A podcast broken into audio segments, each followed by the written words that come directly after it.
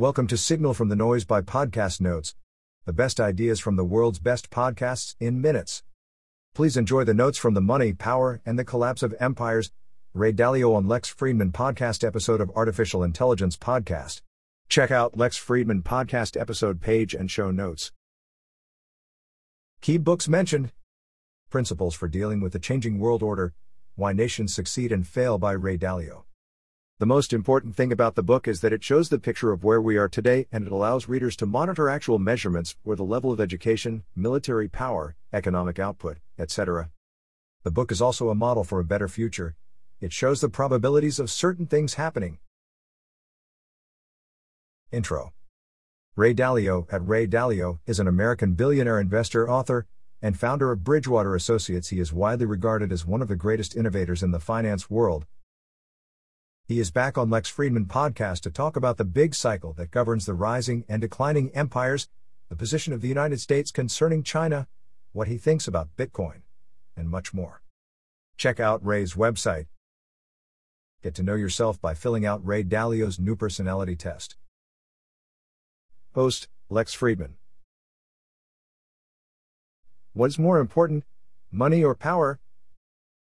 Money and power have a symbiotic relationship, they support each other and compete with each other. Those who have money have the power to buy and influence those with political power, nation state. Royalty, nobility, and the church, classic historical examples from the 16th and 17th centuries. They support each other in various ways and compete for money and power. The dynamic changes as technology changes and people leave, but it's always about those with money, and those with political power around the most valuable assets that produce money. Big cycle behind empires rises and declines. Quote, the archetypal big cycle governs the rising and declining empires and influences everything about them, including their currencies and markets. Ray Dalio. New World Order usually begins after radical changes, revolution or war. After World War II, the winners created the world system as we now know it the New World Order was built around an American world order. In 1944, a new international monetary system was forged in Bretton Woods. The United States held 80% of the world's money, gold, and had a powerful military. The International Monetary Fund and the World Bank were in Washington. After that, there is a period of extended peace and prosperity, working together led by the dominant world power people get used to the prosperity and they borrow money, which leads to a debt bubble. When the debt bubble ultimately bursts, it leads to printing money, internal conflict, and wealth redistribution. The rival power challenges the leading power in some kind of war to test their economy and military power. The result is the winners get to agree on the new world order. That is what has continually happened throughout history. The rise and decline of the Dutch Empire. The Dutch Empire invented capitalism, the first stock exchange in 1602. It was the key to their success, but it also contributed to their downfall. Capitalism places the resources into the hands of inventive people, but it creates wealth and opportunity gaps. The Dutch Empire had a powerful military, but they were also a very inventive society, great shipbuilders. 25% of the world's new inventions came from the Dutch. Their influence extended all over the world, and their currency was widely accepted. The Dutch guilder was the world's first reserve currency. Becoming more successful made them more expensive and less competitive. New countries came along, learned to build ships from the Dutch, and did it for less money. The work ethic changes, they believe that they should enjoy life more because they have money. Having world reserve currency allows you to borrow a lot of money, those who want to save want to hold your money, and that means they will lend you money. The result is that countries get deeper into debt. They lose their competitiveness and get themselves into bad financial circumstances and large wealth gaps. This sets the stage for downturns. The nation's coffers are empty, they are spending more than they are earning. And if they have a rival power that is challenging them, they see greater internal conflict over wealth. The British got stronger economically and militarily, hurt the Dutch shipping business, and attacked them. Internal and external problems usually result in an internal or external war that leads to the change in the New World Order. the United States is encountering a true rival power. China's balance of payments is better than the US. China displaced the US as the world's largest trading country, more exports to other countries. They are economically competitive, but they don't have the world's reserve currency. The US has the world's reserve currency, but they are at risk of losing its reserve status. The US are creating debt, borrowing, and printing considerable amounts of money. When the government spends more than it takes in, they have to sell bonds. That is why the world has many dollar denominated bonds. More bonds have to be sold than they are bought, and that leaves the Federal Reserve with two choices raise the interest rate to cut down borrowing, which slows the economy and hurts the markets. Fill the difference by producing money, the debt monetization, which produces inflation in goods, services, and financial assets. Moreover, there is a lot of internal conflict in the United States. China is a more autocratic state and they separate the political from the economic.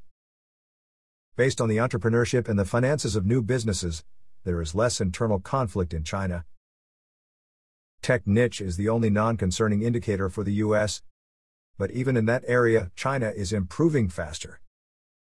China puts about eight times as many computer engineers and they have more free data, etc. Finance internal order disorder. And education levels are of high concern for the US. The collapse of the American empire. The US is losing the educational advantage, the quality of public education is deteriorating. Ivy League universities are for privileged people, they are not investing in human capital as other countries like Japan, Ireland, and China. The US is at war with itself. History teaches us to be financially sound and earn more than we spend, and everything will take care of itself. It's a very simple formula, but once you start going down, it's hard to reverse it. A lot of debt is inherited, as well as broken infrastructure, and this is why big cycles happen. Quote, what happened before created the lay of the land that is then increasingly difficult to deal with. Ray Dalio. What is the solution? Bipartisanship and broad based prosperity. Moderates who are going to be able to work together. Dealing with the fundamental problems in a way that works for the majority. The U.S. has resources, wealth, and science, but it doesn't work for the majority of the people. China's dialectical tradition and Confucianism. Everything comes with pros and cons, two opposites. They're always looking for the benefits of any two opposites colliding. How to keep the capital markets when they produce wealth gaps and debt cycles. How to reconcile communism and the market economy and the capital market. In China, it's about the extension of the Confucian family values. They think about the common good instead of individualism, for example, Chinese government regulates how much time children spend playing video games. The US is the country of individualism, rights to speak up, individual property rights, etc. China is attempting to create freedom and creativity in areas that are not political, creativity and entrepreneurship, product development, etc. Quote, the stereotype that you don't see creativity happening is an old stereotype, Ray Dalio. Ray's thoughts about Bitcoin. We are entering an era of competition of monies. Bitcoin is part of that competition, but there will be a lot of different kinds of money, like NFTs. Ray Dalio hasn't bought any NFTs. He still favors gold because you can't trace it. He believes not being connected has benefits, less risk, in a world of connections. Gold is a universally recognized source of money. The third largest source of money in central bank reserves, he doesn't think Bitcoin will serve the same purposes as gold does. Currently, Bitcoin is worth about 20% of the value of gold, and Ray doesn't believe it will surpass gold. Advice for young people Get to know yourself, feel the pull, and follow your passion. Use personality tests to learn more about yourself. Make your work and passion the same thing. Consider the financial aspect money gives you freedom and choice. L. Learn from your mistakes and accept your weaknesses. Don't fight them, understand them so you don't repeat them. Pain plus reflection equals progression. Find people whose strengths complement your weaknesses. Working together is the best way to achieve success. Life is like a video game, full of challenges, learning experiences, and temptations. 5 step process, evolutionary looping process.